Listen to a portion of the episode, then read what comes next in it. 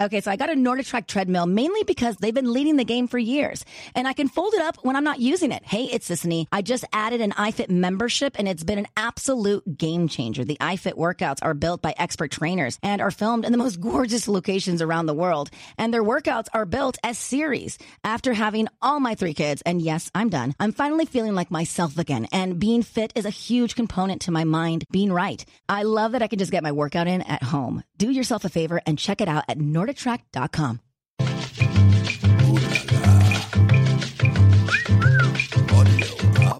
This is my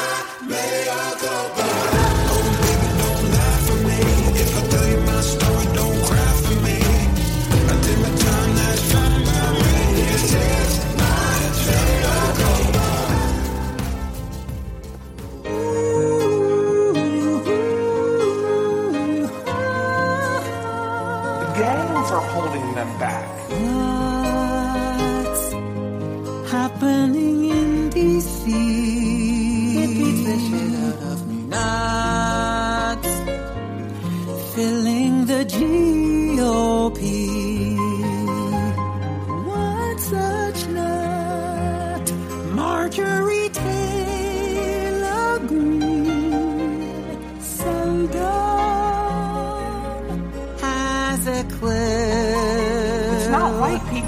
While these schmoes happily write her check. Please, I'm begging you. She blames Muslims and satanic pizza sex. Q is a patriot. What the fuck? Marjorie Taylor Greene. This is Michael Cohen, and you're listening to the Mea Culpa Week in Review. House Democrats voted today to remove Georgia Representative Marjorie Taylor Greene from her two House committees after Republican leaders refused to do so on their own. Greene has become a noxious symbol of rising extremism among the GOP's pro Trump base. In recent weeks, her social media accounts have come under intense scrutiny for endorsing posts that called for the execution of House Speaker Nancy Pelosi and suggesting in a series of Facebook videos that mass shootings were false flag events staged by gun control advocates. You see, here's the real situation. I decided to run for Congress because I wanted to help our country. I want Americans to have our American dream. I want to protect our freedoms. This is what I ran for Congress on. I never once said during my entire campaign QAnon. I never once said any of the things that I am being accused of today during my campaign. I never said any of these things since I have been elected for Congress. These were words of the past, and these things do not represent me. They do not represent my district, and they do not represent my values. You cursed brat! Look what you've done! I'm melting! Melting! Oh! This comes at the same time that Trump loyalists wish to strip Representative Liz Cheney of Wyoming, the number three Republican, of her House leadership post as payback for her own vote to impeach Donald Trump. In recent weeks, Cheney has been condemned by a host of MAGA toadies goaded on by Don Jr. Members of the ultra conservative Freedom Caucus, including the chairman, Representative Andy Biggs of Arizona, as well as Representatives Jim Jordan of Ohio and Matt Gaetz of Florida, are circulating a petition calling on Ms. Cheney to step down from her role as chairwoman of the House Republican Conference, arguing that her vote to impeach Mr. Trump had brought the conference into disrepute and produced discord.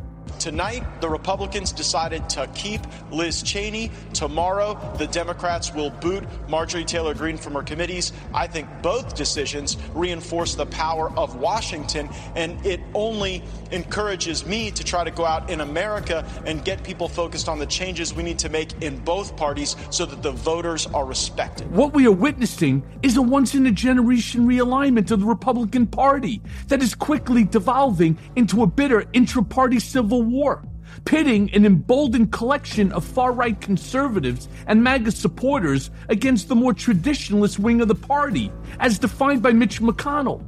In recent days, he's not only defended Liz Cheney, but came out vociferously against Marjorie Taylor Greene, referring to her Monday as a cancer on the Republican Party. Senate Minority Leader Mitch McConnell just unleashed a scathing attack against Republican Congresswoman QAnon supporter Marjorie Taylor Greene. He pointed directly at her without actually calling her by name. It's pretty clear, though, who he's talking about. In a statement released by his office, McConnell said, and I quote, Loony lies and conspiracy theories are cancer for the Republican Party and our country.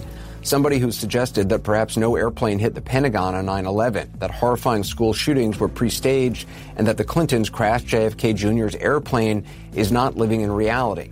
At the heart of everything, though, is Donald Trump. The debate over Liz Cheney's leadership post and the drama around Marjorie Taylor Greene reflects the deep fissures present in the Republican Party over Trump, who has demanded total loyalty from his party and, until very recently, received it across the board. These recent skirmishes are small proxy battles in advance of next week's Senate impeachment trial. Republicans are scrambling to determine the political consequences of actually impeaching Donald Trump and whether they would pay a steeper political price for breaking with the president or failing to do so. Begin laser ignition sequence. Begin laser ignition! At least congressional aides are speaking up against Trump's MAGA violence. Some 370 Democratic aides in Congress have banded together to issue a rare public statement urging senators to convict Donald Trump for his part in the attack on their place of work last month.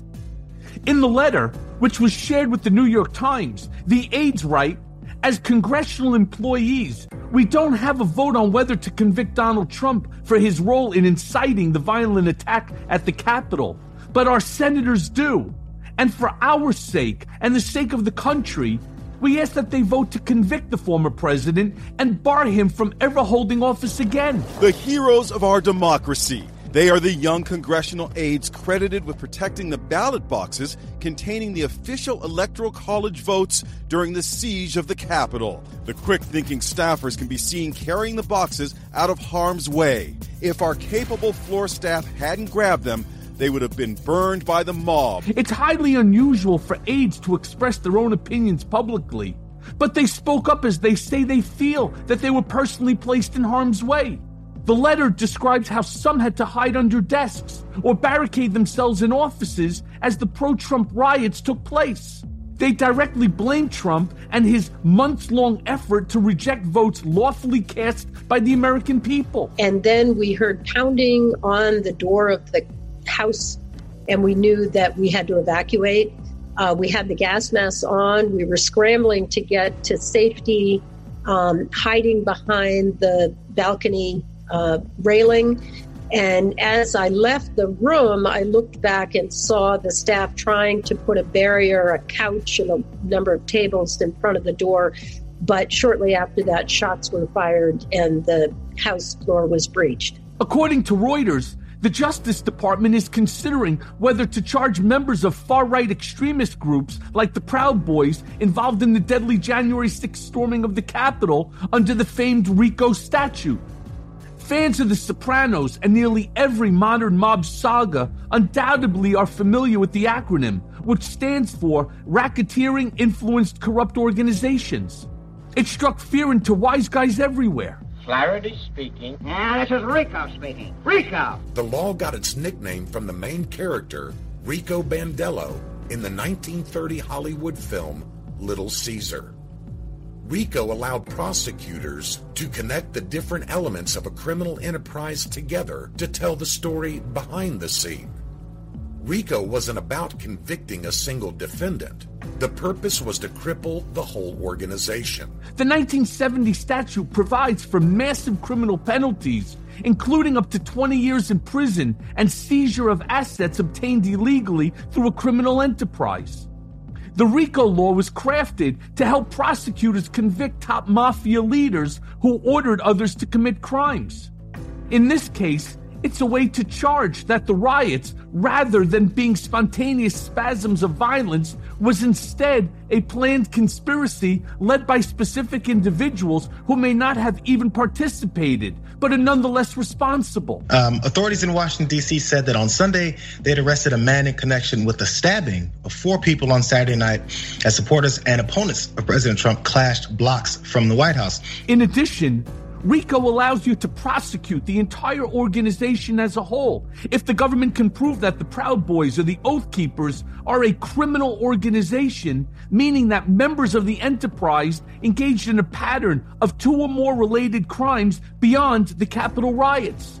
Ironically, it was used to top effect by Rudy Giuliani, who served as the U.S. Attorney for the Southern District of New York and pretty much wiped out the original five families with RICO as his main weapon. The bullets that ended Big Paul Castellano's life last night may very well have been a payoff for getting into such trouble with the feds. As the reputed head of the crime commission and the godfather of the Gambino family, his appearance in court every day and the preoccupation with his defense were bad for business. Experts say his associates may very well have decided Big Paul was more trouble than he was worth. Prosecutors today will be looking to determine if these groups engaged in similar actions at other events, such as the violent 2017 Unite the Right. This is what happened when the talking stopped, when the far right Proud Boys squared off against Antifa and other counter protesters. Part of the anger and recrimination around January 6th stems from the largely hands off policy applied to these groups as they ransacked the Capitol. There was a sense of lawlessness as if the rioters had free reign.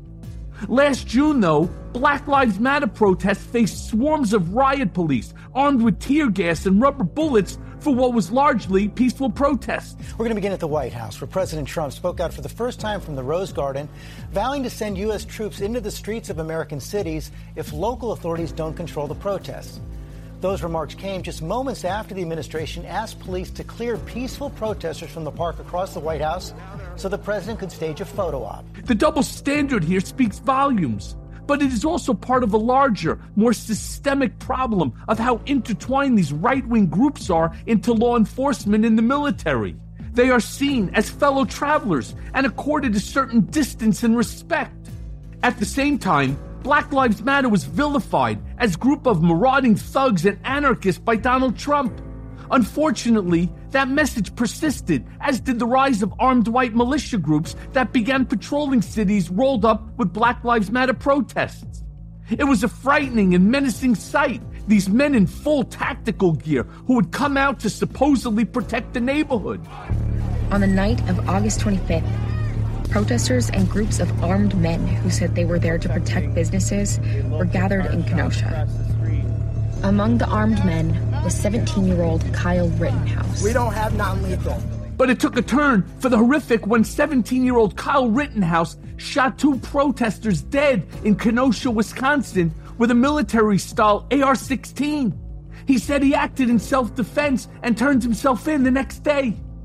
Charged with five felonies, including first degree intentional homicide, the judge in the case ordered Rittenhouse to pay a $2 million bail. Donald Trump quickly made him a right wing martyr, and his bail was paid off in a matter of weeks by various deep pocketed conservative donors. New tonight, a 17 year old faces felony homicide charges for shooting three people during Tuesday night's protest in Kenosha. And charging documents paint a new picture of the moments that led up to the gunfire that killed two people and even injured a third. He was invited to speak at the Republican National Convention and has since become an extreme right wing cause celebrity. This morning, the teen charged with killing two men in Wisconsin during the Jacob Blake protests is out of jail. Kyle Rittenhouse posted $2 million bail Friday, coming up with the money with the help of My Pillow founder and Trump supporter Michael Lindell and former Silver Spoons actor Ricky Schroder. Schroder even posing for a photo with Rittenhouse after his release. Rittenhouse still faces numerous charges, including first degree homicide. He claims he was acting in self defense. His attorney was the apocalyptically insane Lin Wood. And just a few weeks ago, photos of Rittenhouse emerged of him at a local bar being serenaded by a local Proud Boys chapter. Since then, he's vanished, and police have no idea where to find Rittenhouse. Also breaking this afternoon, prosecutors want an arrest warrant for Kyle Rittenhouse. They claim Rittenhouse has moved and now law enforcement can't find him. His disappearance is an affront to the entire concept of equal justice under the law, and people are justifiably outraged. So stay tuned.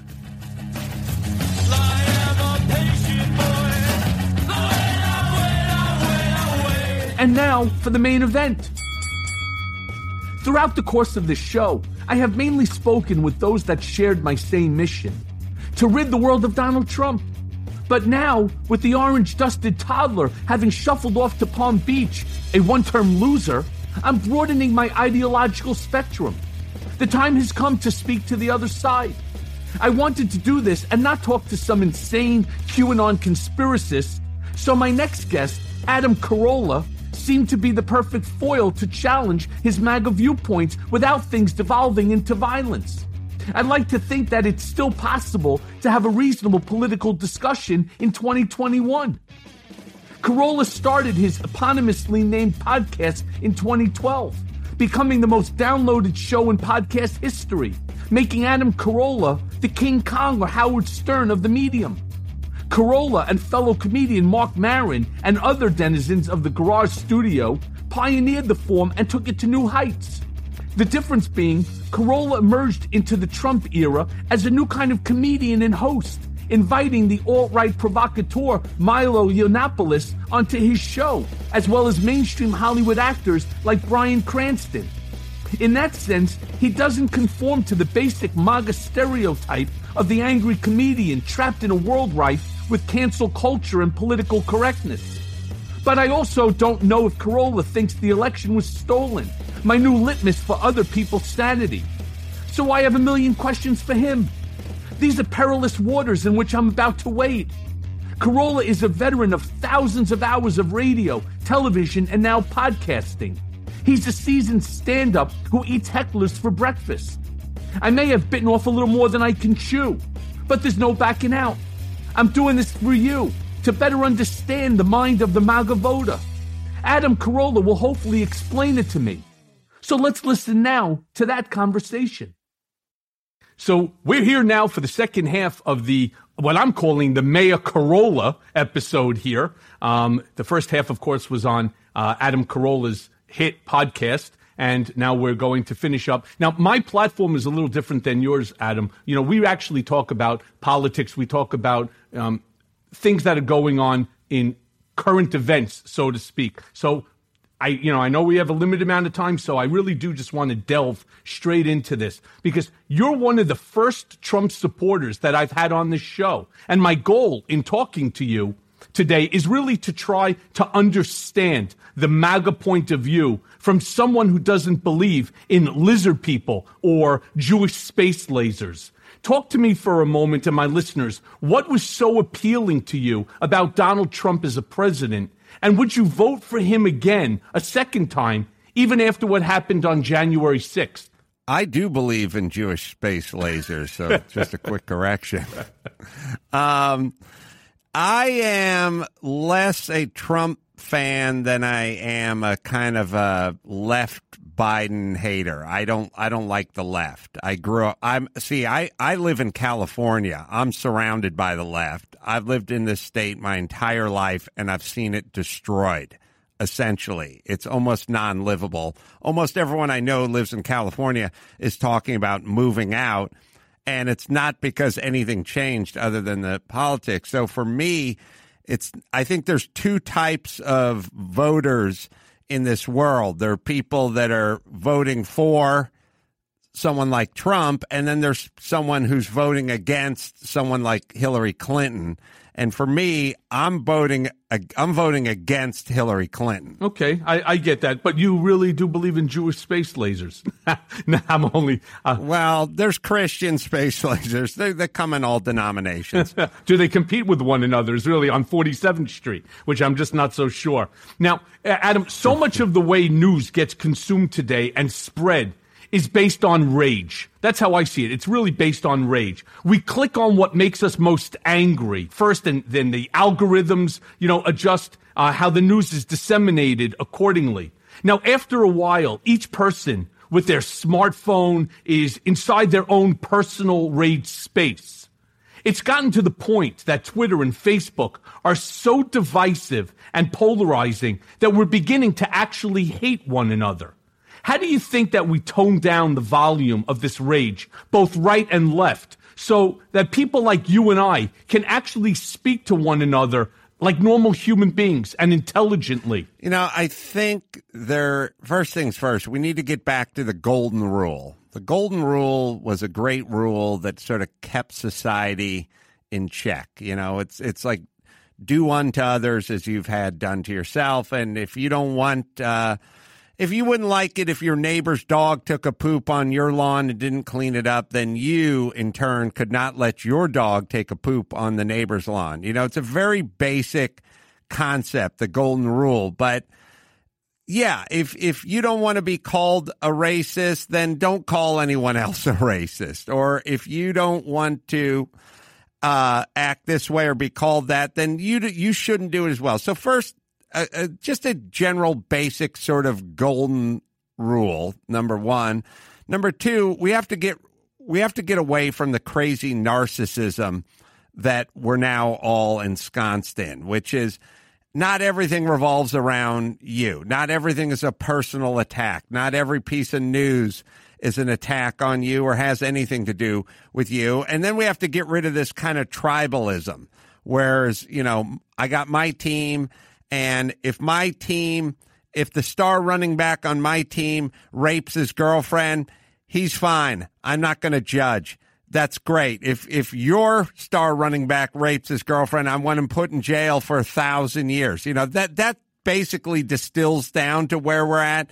If uh if your star running back rapes his girlfriend, he should go to jail. And if your other team star running back rapes his girlfriend, he should be put in jail as well. And that's how you should think. Well, yeah, but don't forget, you know, we do have the right and we do have the far left. I do believe that it's really the far right and the far left that are promoting this divisive sort of behavior and the attacks that people have against one another. I mean, I've seen videos and they're obviously real because, you know, kids are getting beaten up simply because they're wearing a MAGA hat or simply because they got confronted by a group of MAGA supporters and they were wearing a Biden Harris 2020 shirt.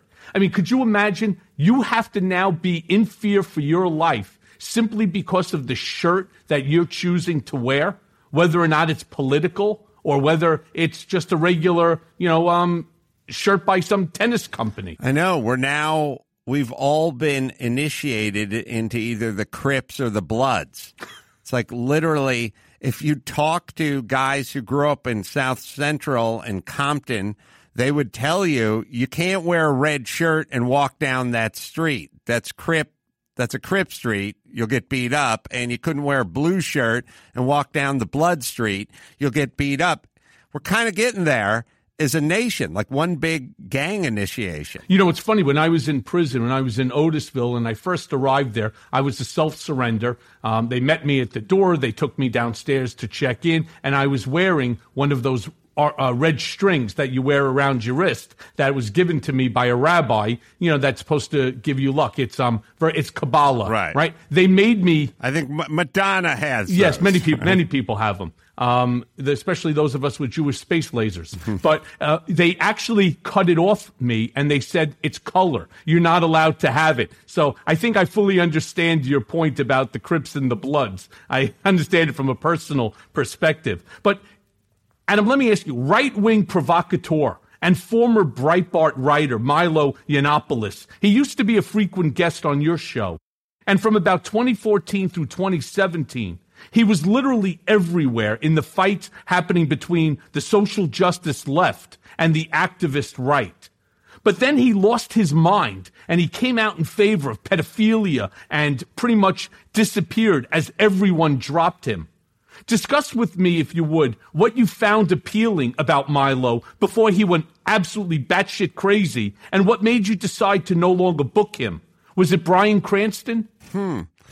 Well, the thing about you know, it's funny because you say a frequent guest on the show, and, and people say that to me all the time. They go, You have Dinesh D'Souza on all the time.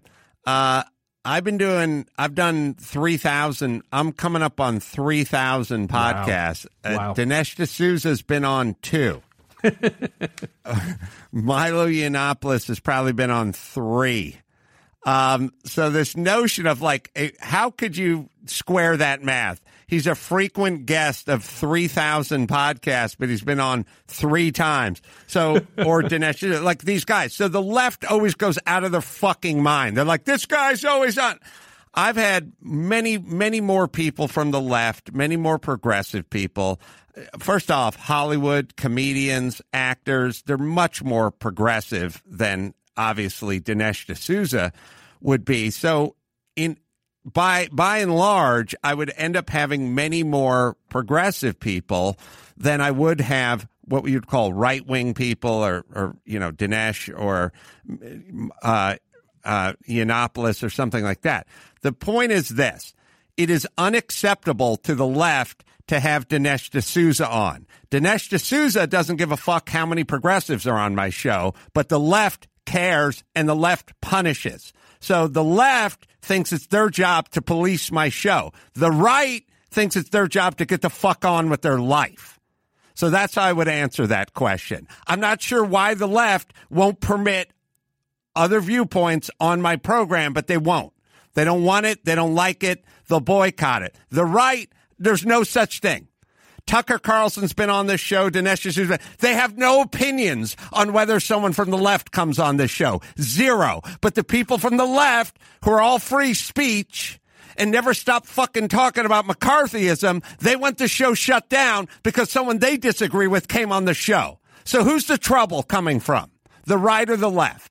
It's coming from anybody that wants to inhibit free speech. That's my opinion. That's the left. well, nobody on the right has ever told me who to have on my show. Only people from the left. So it's coming from the left. Let's just call it what it is. Well, let me debate you on that one because I was remanded back to prison by President Trump and Bill Barr because I failed and I refused to sign a document that would prohibit me from writing a book and from going on television and from speaking.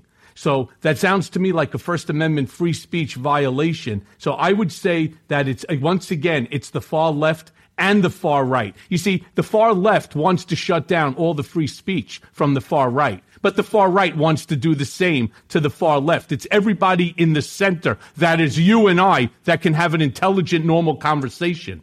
I, I agree with that, except for the left owns popular culture, and that's the difference. They're, they they have the popular culture. Yes, but Adam, the right, people like Rupert Murdoch own all the media. So, you know, where it's it's a it's a give and take on both sides. I mean, you know, But if if if nineteen, if eighteen or nineteen out of the top twenty media outlets are left leaning, then how can you say Rupert Murdoch controls them? well, Rupert Murdoch controls all of Fox. He controls the New York Post. He That's controls, Fox. Right. He controls. right, but then there's but then there's eighteen other major media outlets that aren't controlled by Rupert Murdoch. well, you don't think, for example, that ABC is either left or right, do you? I think almost all of the mainstream stuff leans to the left. I, some are more obviously CNN and MSNBC are farther left than ABC, but they lean they lean that way. I think all of culture leans that way. I think the NBA leans that way. Hollywood leans that way. What direction does LeBron James lean? I mean, what direction does the Academy, uh, the the Oscars lean? I mean, I think they all lean. I live in this town. They all lean that way. Some are, you know, some are not as strident as others, but I think they lean that way. I, I think that's culture. That's popular culture. Yeah, I'll, I'll accede to your to your belief system on that. Is there is there a, a you know name the famous actor who's a strident right winger? You can do it on one hand. Well, sure. Um, Angelina Jolie's father, uh, what, what's his name? Um, Jon Jon Voight. Voight. uh, Yeah, but you can't right? even think of his Well, name. that's and I happen to know him. I've spent thousands of hours, I'm just blanking. Uh, then on, I mean, I could name, I could name half a dozen. Um, I mean, I, I really Uh, you can. could name six, but I could name sixty-six prominent A-listers who are hard hard to the left, and and then you get into the world of sports, and then you get into music. I mean, they control that world. That's fine, but it, it should be agreed on. Paul Sorvino is another one. Uh, obviously, Clint Eastwood. I mean, there are plenty of um, you know of celebrities that are right wingers. But forgive me, Michael. Your argument is the same with the news outlets. Yes, there is Fox and there's a Wall Street Journal, and then there's a hundred other left leaning outlets. And it's sort of the same with celebrities. Yeah, you can find examples, but then the lion's share is to the left. I'm not saying it's good or bad. I'm just saying that's the culture. And I'll and I'll accept that. I think you're probably right. Now, and if you don't if you don't believe me, you come to if you're in Hollywood and you speak out and you're on the right, you'll get blackballed. So how could the culture be to the right or even down the middle? It's got to be the left, otherwise they wouldn't blackball you. No, I'll be there soon. As soon as they start to make my book into a movie, which is uh, in the process right now. Trips to the post office? Probably not how you want to spend your time. Stamps.com. Mail and ship anytime, anywhere, right from your computer. Adams used Stamps.com for over 11 years to send out merchandise, books, and paperwork. So whether you're a small business sending invoices, an online seller shipping products, or a giant warehouse shipping thousands of packages, Stamps.com lets you buy and print U.S. postage for any letter or any package 24 7 at home. Up to 40% off. Let me say this. These guys have been with us for over a decade. We ship everything out via stamps.com, and it is so much easier than going to the post office. Sorry, continue. Well, that's actually true because being on home confinement, I'm not allowed out, so I use stamps.com as well in order to send out packages, returns. God knows my kids with Amazon. Yeah, I send it out with stamps.com. But you get up to 40% off post office rates and up to 62% off UPS shipping rates. Now, there's a special offer a four week trial plus free postage and a digital scale. No long term commitment. Just go to stamps.com click the microphone at the top of the homepage and type in Adam. Stamps.com. Enter Adam. You know, you, you did a documentary called No Safe Spaces, which you made with Dennis Prager, and looks critically at so-called university safe spaces and cancel culture. I'm curious what you consider cancel culture and what you consider reasonable. Like, does stripping the QAnon lunatic, Congresswoman Marjorie Taylor Greene, of her committee assignments count as cancel culture to you? Or should someone who advocated for the execution of the House Speaker and believes that Jewish space lasers started forest fires and school shootings are staged not sit on the House Education Committee? Wouldn't that sound reasonable? Yes, that sounds reasonable to me. uh, there's a few uh, there's a yeah but the problem with that is then you start going the other direction with it and you get the ilhan omar and other names on the left who could you could make a pretty good argument. There's a fair bit of anti-semitism coming out of the squad. And then you could also argue that they shouldn't be on uh, on committees either. But i agree. She's a nut job. I, get rid of her not gonna not gonna defend her. I mean, and yet she sits on the House Education Committee. I just find that to be so funny. But she's just, a, look, but but no no. But here's the thing, Michael. Everyone knows who AOC is. She's nuts. This other chick, I know the left builds her up like she's the Pied Piper of the Republican Party. Nobody likes her. No one's even fucking heard of her until 10 seconds ago. This is a construct of the left. They've created this person who's a zero. Nobody likes her. Nobody's a fan of hers. No one listens to her. And no one even heard her name until five minutes ago. Now all of a sudden she's the leader of the Re- Republican Party. That's disingenuous. Right. And by the way, what bothered me about this whole thing too is how fast everybody is to just basically say, it's time to get rid of them. They have to resign, resign. Like what they did to Al Franken. If I was Al Franken, if I was Al Franken's personal fixer, like I was to Trump, I would have told them to go scratch their ass in Macy's window because we're not going anywhere. All right? Just so you understand that. Al Franken should have never resigned. He should never, he should have never have resigned. He didn't even do anything. He made a joke. Compared to what's going on here? I mean, it's talking about the murder of the House Speaker and the Vice President and the yelling and the screaming and the lasers and the, all the nuttiness. That that's something that you should maybe say, hey, that person needs out of here because they don't represent either the left or the right. They just represent the loony bin right? But Al Franken never should have left. And, and it always bothered me, whether you're a Republican or, a Democrat. I mean, you know, could he have been admonished? I always defended Al Franken. That was insane. He didn't do anything. He made a joke. That's a stupid. He should have never resigned. Yeah, I mean, look, there He there are goofing many around. there are many things that he could have done in order to apologize and so on, but resignation from you know your congressional seat to me just seemed to be so. But here's the problem: if you're trying to build this big case, this big Me Too movement case, and everyone on the other side of the aisle is uh, is is going to get caught up in a Me Too, then when it happens to your guy, you got to throw him under the bus because you're you're building the case. I mean, he got thrown under the bus because they're building this Me Too case and they can't do it with Al Franken. Although I would argue they could have, but he's got to go. That's that's the problem with a lot of these movements. Ends up chewing up and spitting out a lot of a lot of folks that weren't involved with these cases or these allegations or these crimes. It, it eats its own. Yeah, I'll be honest with you. I didn't think that his rose to the level of the Me Too. I think those people that actually take advantage and that they belonged as people who should be admonished by a Me Too movement, uh, they should. But I just, ne- like you, I just never understood. His his case was not, in my opinion. His case didn't rise to almost any level. I'm just saying, if you're going to be the one who's talking about Me Too movement, and then someone in your camp is being accused of it, you got to get rid of them. Yeah. Yep. That's what I'm saying. Well, and I agree with you on that. Well, last night, Newsmax anchor Bob Sellers literally walked off the set of his own show rather than listen to the blathering of My Pillow founder Mike Lindell over his baseless election conspiracies around Dominion voting systems.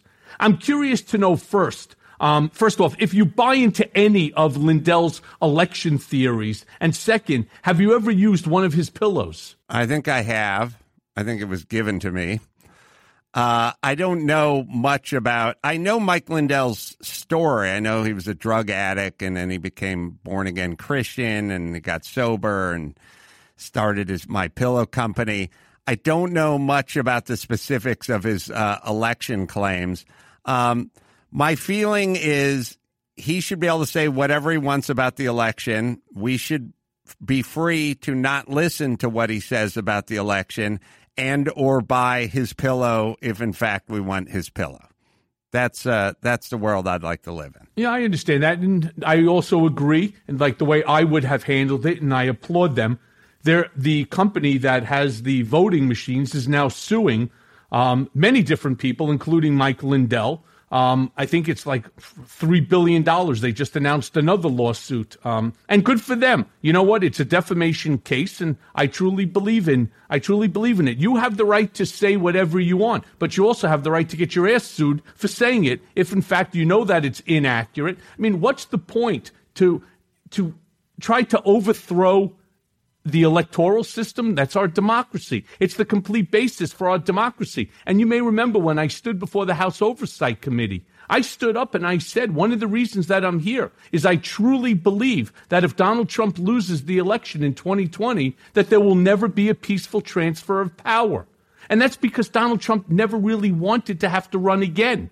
He wanted to be made king. He wanted to be made the autocrat. He legitimately wants to be like Vladimir Putin or Kim Jong Un. That's who he wants to be. Now he doesn't have to want to run again now and then. If he would have won, the first thing that he would be doing is trying to figure out how to get four or eight more years thereafter. That's just really who he is, and that's what he legitimately wanted, and that's what I was afraid of. Well, I'm with you in that if you want to if you want to make your case about uh, why the equipment is corrupt, uh, you may, and then also you may get sued by whoever manufactures the voting equipment for slander or libel or whatever it is. So I, I agree with you on both both counts. Well, today on Twitter, you posted an open call to talk with followers of QAnon. Is there any part of their conspiratorial belief system that you find valid or appeals to you? What made you decide that you wanted to speak to some of these people? I was doing a podcast with Dr. Drew, and we are bringing up QAnon, and he admitted he didn't know what it was, and I explained I didn't know what it was either. other than things I'd heard, but I didn't really know what it was. I honestly didn't know what it was. So we put out a tweet that said, uh, if you know what it is or you're involved with it or you can tell us what it is, then call up the show. And uh, sure enough, we got about seven, eight calls of people trying, in layman's terms, because I don't know anything about computers, as best we could to explain to us what QAnon was. Interesting. And did anything about any of the, the information that they provided to you on your podcast, did any of it um, sort of appeal to you? Um, and if it didn't appeal to you, why? Well, I wasn't interested in the specifics of what was on QAnon. I was interested in what QAnon was. I didn't physically know if it was a organization or a group or there was a membership. Like I really didn't know anything about it. I, I I'm not, and I evidently Dr. Drew isn't sophisticated enough either. So I wasn't really asking what they what their causes were. I was more like, what physically is it? If it is something, and as it turns out, as it was described to us, it was basically Reddit essentially with a bunch of crazy conspiracy theories. Yeah, and some of their theories are just beyond out of control. Yeah, but let me let me ask this: Why the fuck are smart people freaked out over this? Guy says Hillary Clinton sunk the, the Lusitania. Who gives a shit? Are we that gullible? Are we that stupid? Like, what are we buying all this shit for? It's insane. These are nut jobs. Yeah, and there's always nut jobs, and they're the same nut jobs, who are part of the group of nut jobs that decided to storm the Capitol for a coup based upon the dog whistle blowing of our former president.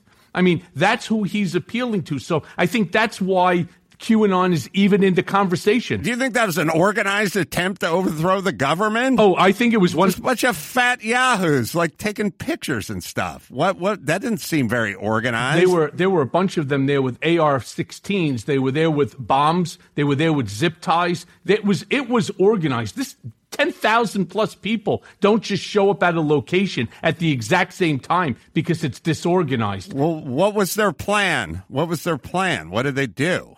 Like I'm saying, how did they execute their plan? They basically overpowered the number of people that were there guarding the Capitol, and they stormed it, breaking down, breaking down doors, looking for our representatives. In one respect, to kill um, Nancy Pelosi, to kill Mike Pence. They wanted to take them hostage. Who the hell knows what the hell they were going to do? No different than what they were doing in Michigan when they stormed the Capitol, trying to kill the governor. I mean, this is out of control. I'm not defending them. I'm just saying I don't feel like that was a legitimate insurrection. It sounded like an out of control mob with some planning and some nefarious types, but half of them just seemed like they were just along for the ride. I, I don't feel like that was an actual. I, I don't think we should have felt that this was an actual attempt to overtake the government of the United States. And if it was, it was not well prepared or conceived. Adam, they killed an officer. They wounded something like 58 or 60 more. I mean, you know, we see this, you know, this officer laying in the Capitol in the rotunda. I mean, this is this is an insurrection. And now you may call it a mob. Uh, I'll just use a different adjective and call it an insurrection. These people had they were there for a plan, and I wonder what would have happened had the members of our um, of the House not been successfully um, moved from their from their chamber down, you know, into that into that um, safety area and escorted out of the property. I really wonder what would have happened because many of them really did look beyond crazy, yelling and screaming at themselves, climbing up and down the walls. I mean, they were they were looking to do damage, and obviously the loss of life was not not something that they cared much about. And no, I I agree. They're horrible, uh, disdainful people, and I'm not defending them. I'm saying I don't know. I don't feel like it. Rate. I don't feel. I know it's called an insurrection. I don't know if it gets to that level. Okay. For me, they just. But yes, tragedy shouldn't have been there. Don't condone it. But it just. It, I know we're turning it into an insurrection. I don't know about that. Okay. Well, I found a recent tweet that you wrote particularly funny. I mean, you are a comedian, and it stated No one has more range in the pardon department than Trump, Lil Wayne, and Steve Bannon. Every American falls somewhere between those two guys. Discuss with me where you think you fall in that spectrum. Wow. Well, obviously, in between those two guys, since all of America lands in between lands in between those two guys. Uh, geez, I, that's weird because uh, I've heard Steve Bannon is like the worst human being on the planet. I will attest to that. Uh, but I also don't in any way resemble Lil Wayne either. Maybe I'm just smack dab on the Mason Dixon line between Steve Bannon and Lil Wayne. Maybe I'm, I'm I'm right in the middle. Maybe I got one foot straddled in Steve Bannon territory and one foot straddled in Lil Wayne territory. Yeah, I think I fall somewhere in between that as well, though the chance of me getting a pardon from Donald Trump is as good as, I don't know, a satellite falling and landing on my head. Right. Um, I mean, that's just not a possibility. By the way, speaking of pardons, what's your take on all of these, on all these pardons? And, you know, I made a statement on, I think it was MSNBC with Alex Witt. I turned around and I said, I truly believe, knowing Donald Trump the way I know him, that he has a whole series of pocket pardons that he's holding on to right now. Because based upon what I've been able to uncover, and this is not my area of law or, my really my area of knowledge, but you do not have to notify the public on who's receiving a pardon. Now, you do end up knowing because the person gets out of prison. And for some reason, when it goes through the pardon office, they do actually publish a list. But the president is not obligated to do that. So my feeling is knowing Donald Trump, when he has a get out of jail free card, even though, of course, it only affects federal cases, not state cases, I don't see Donald Trump walking out of any building least of all the White House, without having a pardon sitting in his pocket for himself, for Rudy, for Don Jr., for Ivanka, for Jared, and a whole slew of other, of really that I like to call criminals. What's your take on that? Well, obviously, I'm not as learned as you on that subject because I'm just a humble carpenter from North Hollywood. But uh, I'm sure if it's nefarious and it is to his advantage and it makes sense, and if you thought of it, someone else thought of it too and told him. So I, I, I agree with your assessment. Yeah, I, I really truly believe it. And I believe that just as soon as one of these indictments comes down, then they just go right into their breast pocket. They pull out an envelope, timestamp, signed, sealed, delivered, and lo and behold, that's that's it. There goes you know there goes that federal indictment. Now, Adam, I there's a question that I ask virtually all of my guests is where they were when the Capitol was stormed by the MAGA insurrectionists or the mob, as you like to call them. My belief is that this day will live on in history and people will remember where they were when that mob breached the gates and invaded the building. So what was going on with you when you saw the news and did it affect you in any way? Um, I don't know where I was and I was probably sitting in the studio working. So I probably didn't hear about it until later on uh, that night. And no, I'm not as moved by it as, as many Americans are trying to convince me to be. I understand. Uh, again, I, I think there's a difference between condoning something or pretending like something didn't happen. I'm not in that camp at all. It was, uh, these are crimes. Uh, I would never condone it. There's loss of life, always a tragedy. So, in no way, shape, or form do I condone that. Uh, I just don't raise it to the level of insurrection. But to me, I think if you look up a definition of insurrection, I don't think it meets that standard. But um, it doesn't mean I any way, shape, or form uh, condone it. But no, I, I don't I don't treat it like when Kennedy was assassinated or Martin Luther King was assassinated. I don't I don't have that. Where were you when? Uh, I was probably not around a TV or a radio. I was probably sitting in my studio, and that's why I didn't get any real time anything on it. Yeah, because for me, you know, I worked in the Capitol in 1987 and 1988 when I worked for Congressman Joe Moakley of Massachusetts. And then, of course, I've gone back to the Capitol many times, including when I would go to visit um, President Trump uh, in the in the White House.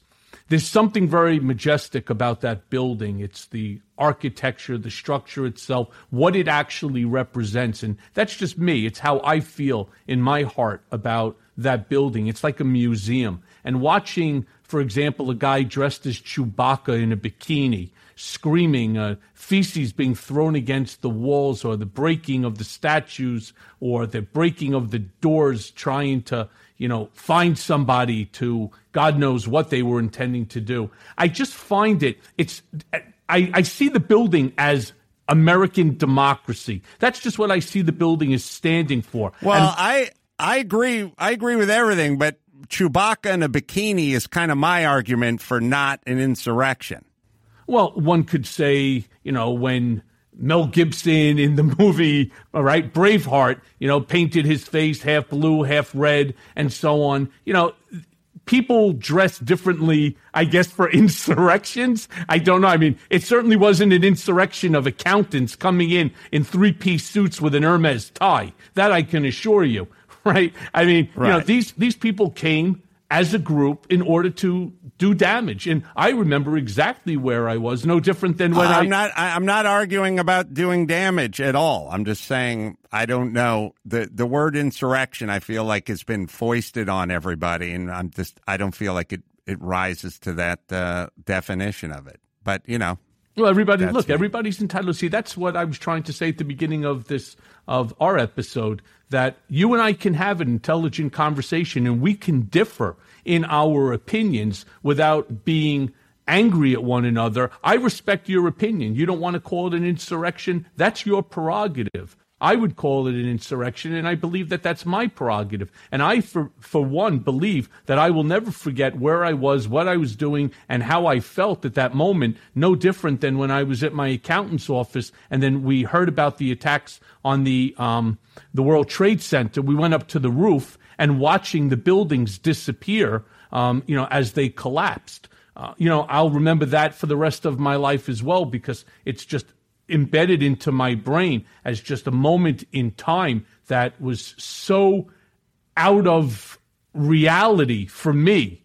And it's just it's just disappointing. That's that's all. That that's the reason why i asked well, I remember where I was for that one. That's for sure. yeah.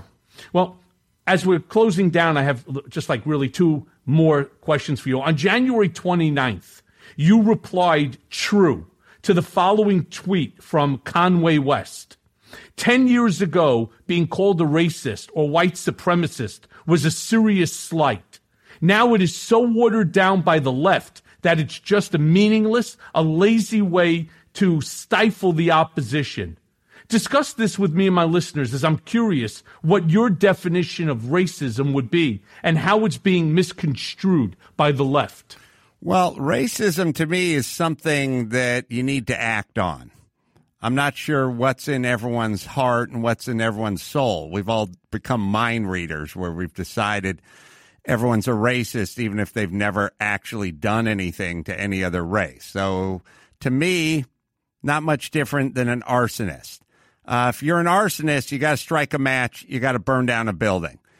I can't just decide you're an arsonist in your soul. So maybe you're an arsonist. Maybe we're all arsonists. But if you never light a fire, then I don't care. And uh, you can't call tons and tons of people racist who don't actually do anything to other races.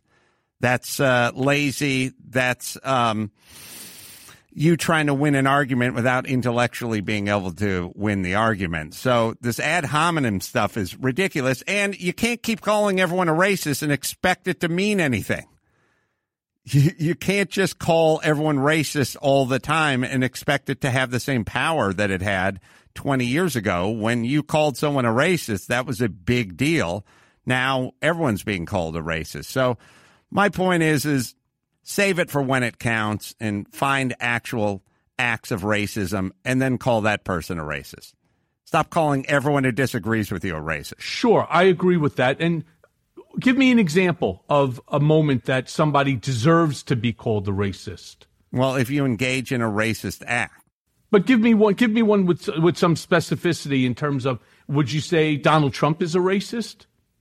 I have no idea whether he's a racist or not. Who would you say from all those that are in politics that you've seen, whether it's on television or have knowledge of, that you would say has done something that one would say is is racist that would fall within your definition?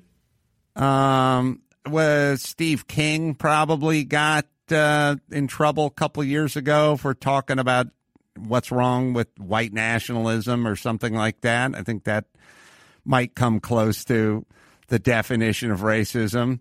Uh, Ilhan Omar, you know, she's an anti-Semite, so she says plenty of you know, plenty of the girls in the squad are would call anti-Semitic. So I would say that would be racist. No one's interested in them. Steve Bannon. I don't know what Steve Bannon says. I don't. I don't. I don't know. I'm not familiar. I'm. I'm sure he is. I don't know him. I mean, I don't. I don't know what his comments are. What about Stephen Miller? I don't know. I'm not familiar with their quotes or their comments. So you'd have to tell me, and then I would tell you. Can we can we at least agree on David Duke? we can agree on David Duke. Yeah, Uh, I appreciate that. So, just fin- final question: What do you think was Donald Trump's greatest um, failure as president, and what do you think was his greatest gift to the United States? Uh, his greatest failure is probably should have stayed off of social media, should have uh, listened to more people around him, should have been less self assured and, you know, played a little closer to the vest. And, you know, I, w- I would say I'm looking at it from a political standpoint, but I would have stayed off the Twitter and uh, got a few experts around me and listened to them. And, uh, not not made as many uh, proclamations and not not not been as schizoid as he was. Uh, greatest accomplishments probably Middle East stuff, some of the Middle East peace stuff, moving the embassy to Jerusalem and things like that. Probably some of the Middle East peace agreements. Interesting. And what about? I mean, I would say one of his better accomplishments that people obviously talk about was one of the reasons that he still has that strong base and how he ended up with 70 million supporters, or I should say votes, was his um, dealing with taxes, right? The reduction of the corporate tax from 35 to 21. Yeah, taxes and some general business friendly and you know bringing down, reducing regulation and stuff like that. That's probably probably one of his accomplishments. But but failures, unfortunately, in my opinion, have just been so many more. You know, it's very interesting. I, talk about this all the time. You know, many years ago, we had a mayor here in New York, Ed Koch, the famous mayor Ed Koch. And Ed Koch used to say to people, if you agree with me, I think it's six out of 12 times. I hope I'm saying it right. But if you agree with me six out of 12 times in my policy, you should vote for me.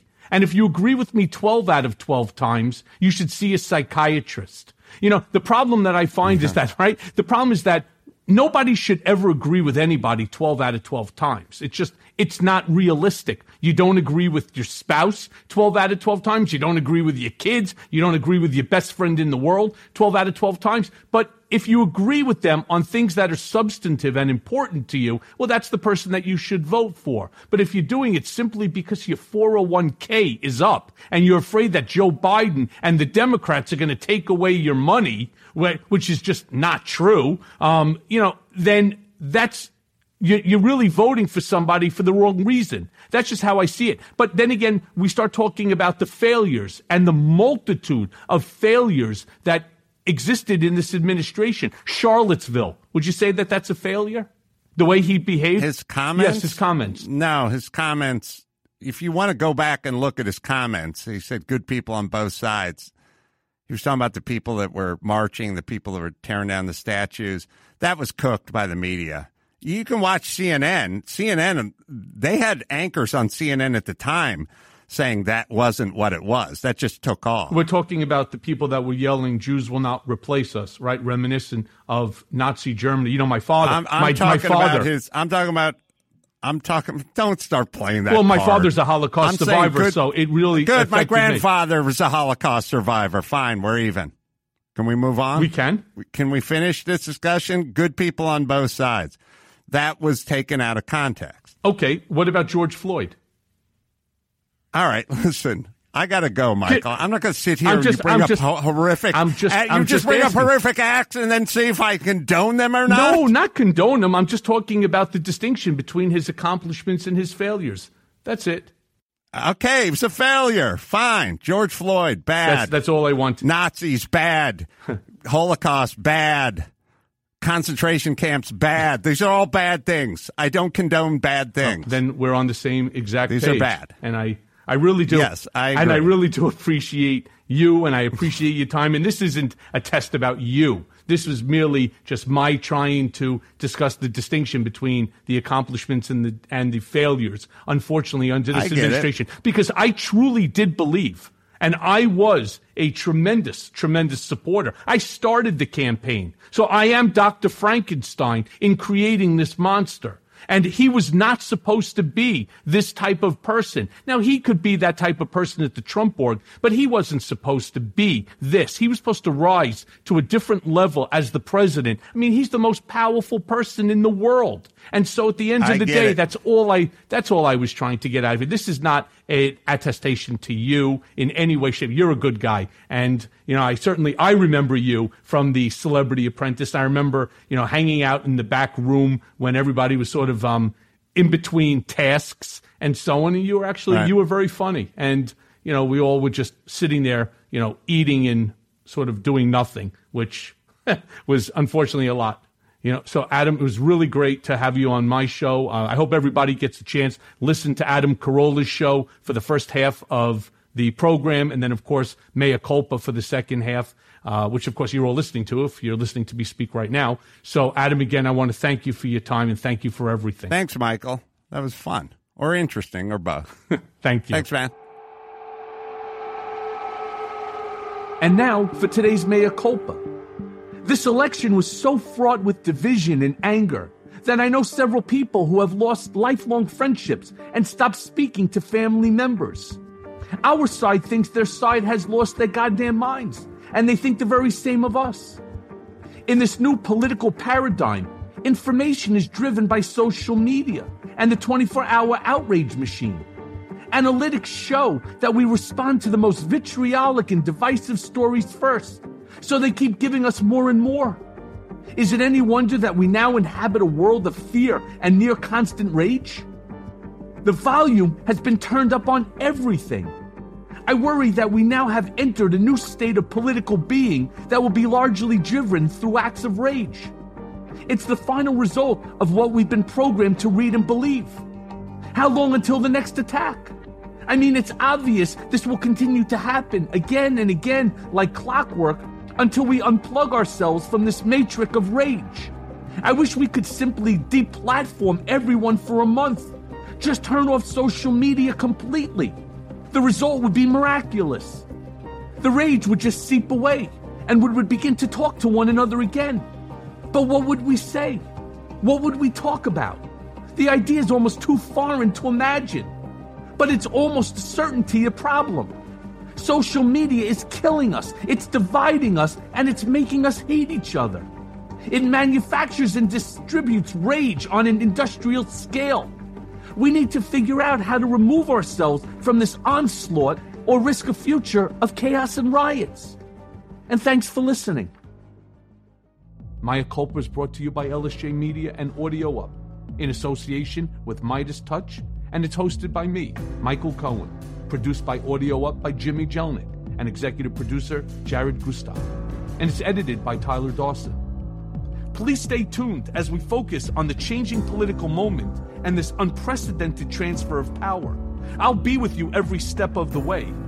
Mea culpa, nothing but the truth. This is my mea culpa.